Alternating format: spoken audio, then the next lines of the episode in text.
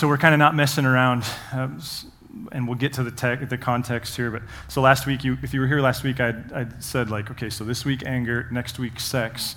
And it was after the first gathering. I was standing outside talking to some friends, and one of the guys said uh, sarcastically, "Boy, Adam, I'm sure looking forward to that sex talk next week." To which I said sarcastically, "Yeah, and I'm really looking forward to taking a position on some some things." To which he said, "No pun intended."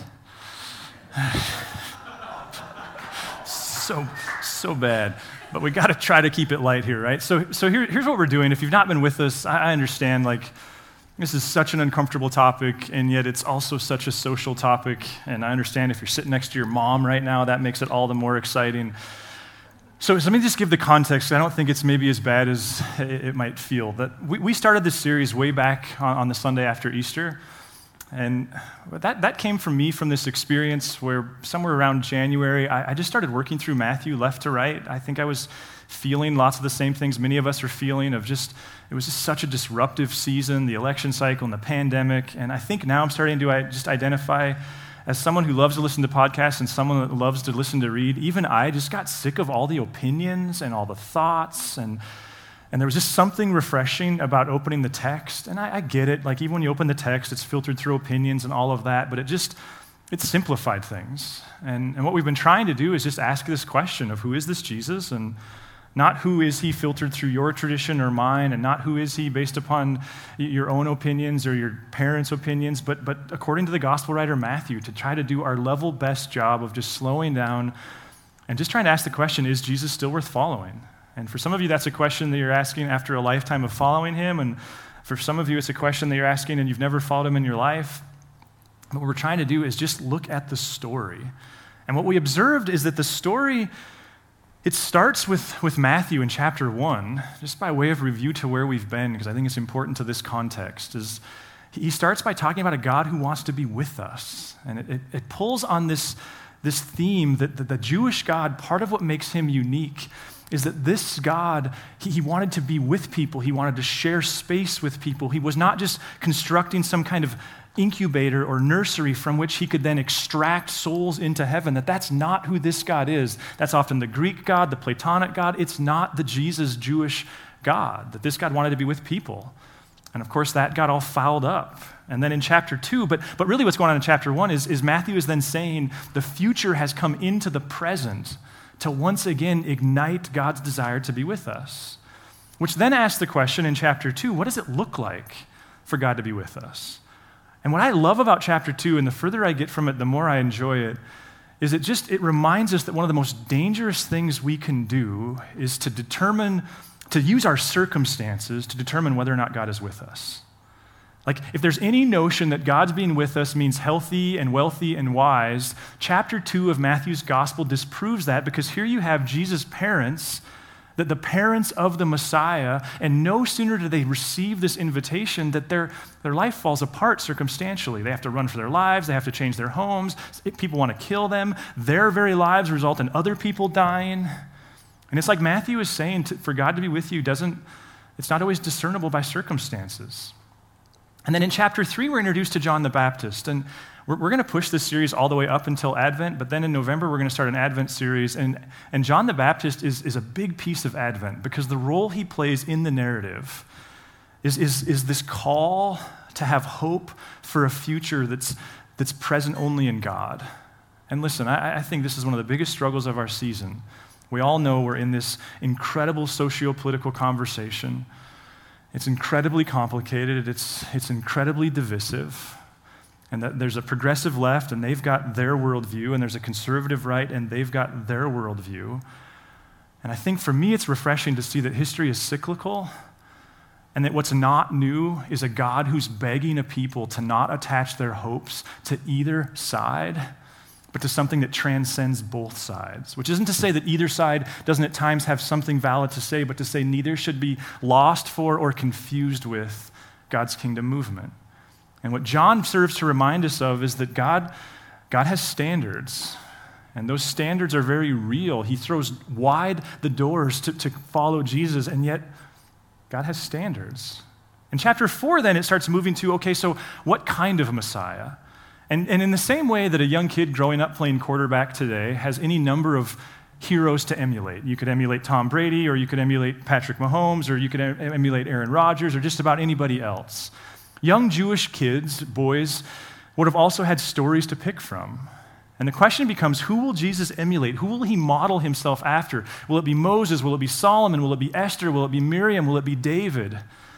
And the answer to the question, it seems like Matthew wants us to get, and this comes up over and over and over. I'm in Matthew 9 right now, and it's in there again that Jesus chose what some would call third Isaiah, or what we would call Isaiah 40 to 55. And the story in Isaiah 40 to 55 is about a God who's looking for a servant, a people who fail to live into that, and a person who goes, okay, I'll do it. And to understand Jesus' story is to understand over and over and over again he does his work through self giving love. Then we get to Matthew chapter 5, which begins the Sermon on the Mount. And in the Sermon on the Mount, uh, this is what we got into last week. It sure seems to me that what Jesus is doing is answering two questions Who can be good? And what is good? Now, part of the reason why uh, I've always been fascinated by doing a series where you go from beginning to end in a book is you can't avoid the stuff that makes you squirm. Part of my reason for resisting doing that is that maybe it doesn't allow you to talk about stuff that matters. And for me this week, there was just a grace in realizing, like, what are the cultural questions we're asking right now? I mean, do, do they not just boil down as, as simply to who is good, who can be good, and who is good? And sure, it might be an oversimplification, but, but the conservative right has a very well developed definition of who is good and who can be good. And the progressive left has a very well de- developed definition. And I guess to me, I think it's worth considering. I hope if you get nothing else from the Sermon on the Mount, that, that what you see is Jesus is constantly begging us to transcend that, to see that neither has a monopoly on the question. So, what we explored last week is that the Beatitudes, they seem to really speak to, in answer to the question, who can be good? The answer is anybody. Because Jesus is looking at this ragtag, motley crew of people who, by most social metrics, aren't qualified. And he's saying, even you are blessed, and even you are blessed, even you are blessed. Despite yourself, in spite of what you've done, you too can live the with God life. To me, it's this reminder, and I certainly feel it right now. Like, will there be a, will there be a viable church in our community in the coming years? I have no doubt that God will be faithful to that. But if I don't want to be it, and if we don't want to be it, then God will grieve that, but he'll just, he'll, he'll raise it up. That, that God consistently finds people who, who need grace and want to be beacons of that to their world. And in Matthew 5:20, and I, in my opinion, all of the Sermon on the Mount is viewed through this lens, and I'm indebted to Dallas Willard for this. Jesus says this For I tell you, unless your righteousness exceeds that of the scribes and the Pharisees, you'll never enter the kingdom of heaven. Now, those are big words, because that's Jesus putting his arm around the best and brightest spiritual authorities, spiritual giants of his day, and going, if you don't do goodness, that's what righteousness means better than them, yours isn't any good. Which then begs the question so, what is good? Who is good? And that's the question that Jesus gets into then in the Sermon on the Mount. Last week we talked about anger. Remember, he, when we, we just explored this idea that Jesus says that the, the Pharisees, the scribes, they say the standard is don't murder. And Jesus goes, No, don't, but it's really not about the externals, it's about the heart. And there's this Dallas Willard statement that I love that, that, where he says, really, the gist of the Sermon on the Mount is, is it's, not, it's not about behavior modification, it's about heart transformation. Then we get into then sex, which is tricky. But it makes sense, doesn't it? Like, so, topically, he goes anger, sex, and then next week we're going to talk about words. I just thought on Father's Day, since us, since us dads are so good at never saying stupid things or hurtful things to our kids, we'll just talk about that next week. But seriously, if you could eliminate anger, sex, and hurtful speech, like what else is left? See, what Dallas Willard suggests is that these are not, uh, these are not haphazard topics that we can't really deal with sex until we deal with anger. And we can't really deal with our words until we deal with anger and the way we see the person standing next to us. And yet, still, here we arrive. And here's the question. And again, uh, maybe I need to stop saying this, but I just feel like it so speaks to our moment. This, here's the question. And it's the question if you wanted to vet whether or not someone identifies progressive left or conservative right, what better question is there then are you open and affirming? And here's what I want to do this morning is, is not suggest that that question doesn't have value, but to suggest this. What if in asking that question first, we're actually missing other questions that are in fact more important questions? Like, what if by starting there, we're, we're, we're missing the deeper heart stuff that Jesus constantly has in mind? You don't have to agree, but let me just, let's just walk through this. You've heard that it was said, You shall not commit adultery. Here, here's an important question, and I'm going to argue a question that I think is, maybe should be asked before that other one. Is Jesus anti sex? Is Jesus' heart towards sexuality that's mostly bad, minus reproduction, is, is, is Jesus Victorian in that sense? I just heard this morning about a pastor who started talking about sex 20 years ago in a guy's hometown, and he was outed after he did so. Is Jesus anti sex? Is that, is that his heart behind this? And if, if he's not, then what is going on? We'll, we'll look at the next one. But I say to you that everyone who looks at a woman with lust has already committed adultery in, with her in his heart. Now, let's deal with a couple of things here. First of all, obviously, this is a very gendered kind of statement. It, it's, it's a man lusting after a woman. What's represented is not the opposite or the same. And sure, we can fault Jesus for that. But I do agree with uh, many historians, Andy Stanley being one of them, who he just kind of sarcastically says every woman in the world should follow Jesus, if for no other reason, because no man has ever done more for women in his time than Jesus did. We, we can fault Jesus here for just speaking directly to men and not do the work of seeing that it's cultural. But there's other things to consider. I heard recently, and this frankly landed, it had an impact on me. It was this suggestion that the idea of consensual sex, what if it's a uniquely Christian idea? In other words, if you look at the scope of human history, good historical study would say what brought it to the floor, what normalized it, were the ethics of Jesus. Prior to Jesus, prior to Christianity, the idea that, that, that sex was consensual for women was almost entirely unheard of. The idea that, that, that sex was consensual for kids, which is an oxymoron, but you know what I mean, entirely unheard of. Even most men had no say over who their sexual partners were or the extent to which they had to engage. So, if we can just kind of deal with that distraction and give Jesus the benefit of the doubt, I think it leads to this other question. And it's not only is Jesus anti sex, but is Jesus here saying that a 14 year old boy who looks at somebody else and finds them beautiful is sinning? Poor, poor, poor gal sitting in a coffee shop and someone walks by and suddenly there's this thing that happens to her.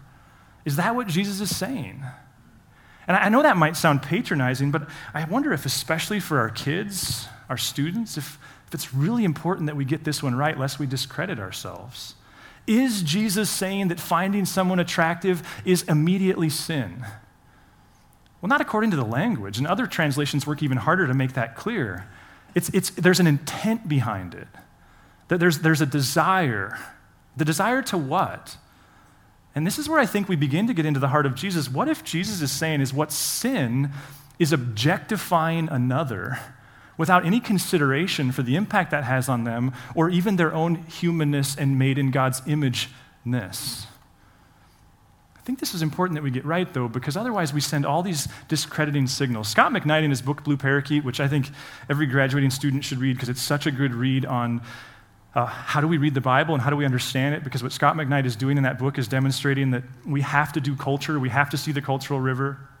Well, he has an appendix where he kind of more or less bears out his theories. And one of the appendixes, appendices, is that how you'd say that? In this book is around sex. And what he points out is that in Jesus' day, especially in Jesus' Jewish world, a girl was married shortly after her first menstrual cycle Boys were married, almost all of them, before their teens were up. And even then, the arrangement process started early, which means that, that the average person didn't have to go decades or even a decade in the midst of raging hormones and not be sexually active. Now, that's not to say that some of these values don't have a place, but it is to say we should maybe have empathy for the 21 year old college student surrounded with other people with raging hormones, and that at the very least, we're asking them to do something that they didn't have to do in the text, which I think is all the more why it's so important that we get to the heart of what's Jesus saying here. He, he keeps going. If your right eye causes you to sin, tear it out and throw it away. It's better for you to lose one of your members than for your whole body to be thrown into hell. And if your right hand causes you to sin, cut it off and throw it away. It's better for you to lose one of your members than for your whole body to go into hell. Now, scholars that I trust would say here what Jesus is doing is he's being funny, he's being sarcastic. He just took a giant shot at the, the righteousness of scribes and Pharisees. Why? Well, are we safe to assume that a person with a porn problem who, who plucks their eyes out of their skull has dealt with the heart issue? Are we safe to assume that blind people don't have lust issues? Is it safe to assume that, that, that someone uh, with a porn and masturbation problem who cuts off their hands no longer has said problem? Or is it safe to assume that the, the kind of cliche uh, womanizer or man, manizer, whatever, the person who chases people for sex, if they cut off their legs, that they're, that they're okay, that they're good? I mean, taking it to the largest, kind of the most obtuse level, is this mutilated stump of a person that lacks eyes, arms, or legs, do they by default have a good heart? No, Jesus is mocking the notion. What's he mocking? In the same way that he mocked murder as being the chief goal that God has for us, what if he's mocking the not doing as being the chief goal? What if what he's driving at here is a conversation around sex that, that, that has the other in mind. A conversation around sexuality that's not so me based. There's a guy, AJ Swoboda, who's written this incredible book called After Doubt. We read it as a staff. It's, I think it's, it's definitely the best book I've read in, in 2021. And he talks about vasopressin. Now, those of you in the medical field are probably familiar with this. I just learned about it in this book. Vasopressin is a chemical that your brain releases in several different circumstances. One of them is, is while having sex. Your, your brain releases vasopressin, and what neuroscience is now telling us is that what vasopressin does is it, it, it creates bonding. It creates relationship. It's what causes two people to want to be for each other, to die for each other, to share life together. This same neuroscience shares or demonstrates that with every new sexual partner, and I would dare say virtual or actual, what happens is you have fewer and fewer receptors of vasopressin. In fact, what they've proven now through the science is you can get to the point where your brain lacks the ability to actually absorb it. Now, what impact might that have on the sexual person? How, does that change what exactly sex is all about? And, and how might that give caution to I think the question we're asking here is of what value is constraint? If, if one of the questions I think we need to ask before the big question is, is Jesus anti sex? I wonder if the other one is just a conversation around, like, is there a value to some sexual constraint? And if so, what are those? Because frankly, I feel like it'd be easier to disagree if we could at least agree, like, there is some. What, what, of what value is it? And here, Jesus isn't picking on sex, is he? Look at your own life. Some of your favorite things, some of the most life giving parts. Doesn't it still require you take a good glass of wine or a nice meal, even exercise? We know that constraint, that boundaries is a very important thing. What's the value of constraint? And, and what if, if we're not careful, the whole conversation implies that there, there are none? None are important. Jesus, Jesus keeps going. It's also been said whoever divorces his wife, let, her, let him give her a certificate of divorce. Now, I understand this one cuts deep for many of you. What's going on here? Well, in Jesus' day, the two celebrity rabbis were a guy named Hillel and a, and, and a guy named Shammai. And Rabbi Hillel, his, his, frankly, and again, this just shows me it's all cyclical. He, he was very leftist, if you will. Hillel's point of view was that a man could divorce his wife if she burnt his toast. That was the actual example. Shammai was of a much different persuasion. Shammai was way over here on the other side, and his opinion was no, no, no, there's got to be a really big reason, like, like something like sexual unfaithfulness. Now, is Jesus weighing in and is he agreeing with Shammai? Or is he, again, pushing the conversation further deeper, more nuanced.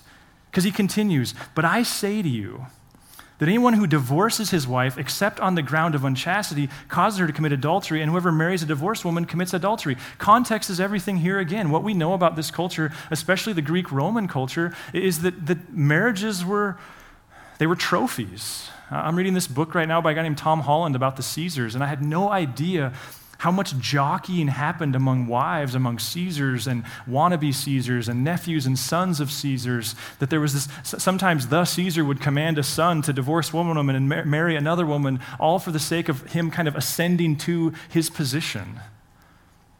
Some of you have been through this very difficult thing in our culture called annulment. And let me be clear, I have a lot of respect for, for Catholic faith tradition. It's this process by which they've tried to honor what Jesus is saying here. And then the friends that I have who have been through this, it's this very difficult thing because essentially it's a process by which they, they just call into question whether or not you ever were married. It's a type of thing that tends to work out really good for one person and is really hurtful for the other. It's all about like how do we step through these different obstacles and still get what we want? But what's Jesus getting at here? Well, in some sense, it's no different than the junior high thing dating her, want to be with her, and so move to her before having left her. Very painful, very difficult. Does it mean that you should live in perpetual shame if you've done that? I, it's not the Jesus that, that I know. What's the heart issue here? What's the heart issue around attraction and sex and gender and all that? Isn't it a Jesus who's begging us to consider the other, the humanness of the other, the, the, the God madeness of the other. What happens if we reframe the conversation, if we transcend the conversation and go, wait, wait a minute, wait a minute, wait a minute? What if, first of all, we've got to work through why and what's the goal? Then maybe at times we can more easily disagree on, on outcomes and expressions. Listen, I understand for some of you, th- this is a very abstract conversation. It's, it's close to you because you have a Facebook account, but you're not dealing with gender dysphoria, you're, you're not dealing with same sex attraction. And for others of you, it's, it's not abstract at all. You're dealing with it, someone you love is dealing with it. And I think, I think it's really, really important to point out that, that on the issue of sexual misunderstanding and shame, I would dare say nobody in the history of the world would have more empathy for that than Jesus. Why? Because what's his story? Well, his story was he got to go to preschool and tell his friends that his mom was a virgin. And there's hints in the gospel of how beat up and abused he was because of that fact. There's hints in the gospel that she was ridiculed, Mary, for the rest of her life. Imagine Joseph and what he went through. Imagine Jesus, what he went through. In fact, some people, they, point out that the gospel of Matthew is the mamzer gospel because Matthew is sympathetic to mamzers. What's a mamzer? It's the Hebrew word for bastard. That was Jesus' story.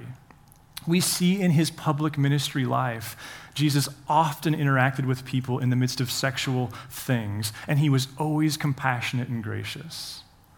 I think it's really important that we get this one right. And that is to the extent to which you've been treated poorly or abused in the name of Jesus because of a sexual conversation, then I would dare say that wasn't God. Because we have the Christ and he didn't do it that way. But in the other sense, I think I'm wrong. I, I, think that it's not an abstract conversation for any of us, it's very personal for all of us. Jesus is here getting to a heart issue. Maybe you have a porn addiction. Maybe you've got some stuff you need to work through. And let me just say, we've got some people around here who have done the work, and they can help if you're willing to out yourself, and I can get you their information and names. But there's also deeper heart stuff. Like, like, name an unattractive franchise quarterback in the NFL. Like, we have a cultural favor towards beauty. And I wonder if that's also a part of this conversation. Not, not just whether or not you have some kind of an addiction, but, but have you done the heart work that sees everybody as an image bearer of God? And, and I don't know about you, I'm glad that I've got decades to try to get there. See, here's what we know is that, that sex is a gift, and it can create some of the greatest pains that we'll experience in life. It's something to be stewarded, it's something that needs boundaries, which often means we need healthy relationships to help us through that. So I'm gonna, we're going to give you a chance to take communion. And listen, we, we, we do this, we've been doing this every week. I think this morning it's particularly important to remind ourselves that within many traditions, you take really seriously to, to go through a process of like repentance and inviting God to search you before you do so. Even in the Catholic tradition, they would, uh, the, the, those who take it most seriously would, would never think to take communion without doing confession first. And I, I'm not suggesting anybody needs to like rub their knuckles down the cheese grater here, but maybe just to create space to go, okay, God, there's the big picture one, the social one, the Facebook one.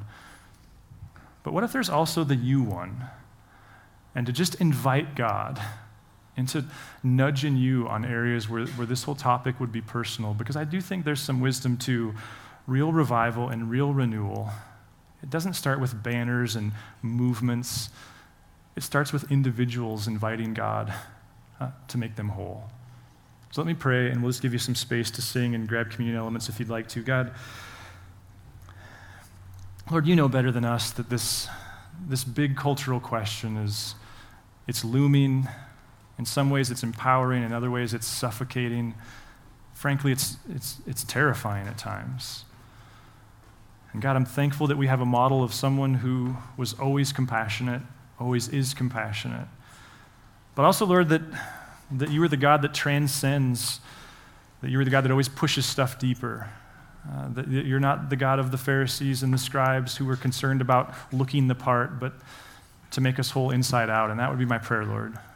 Uh, that, that the extent to which we're salt and light in our community and to one another, that that would start with our own stuff, uh, which wouldn't require that we're perfect, just that we're engaged with you, doing the work of confession and repentance and and inviting your growth. Amen. If you would like to learn more about Narrate Church, find us at narratechurch.org or look us up on Facebook and Instagram.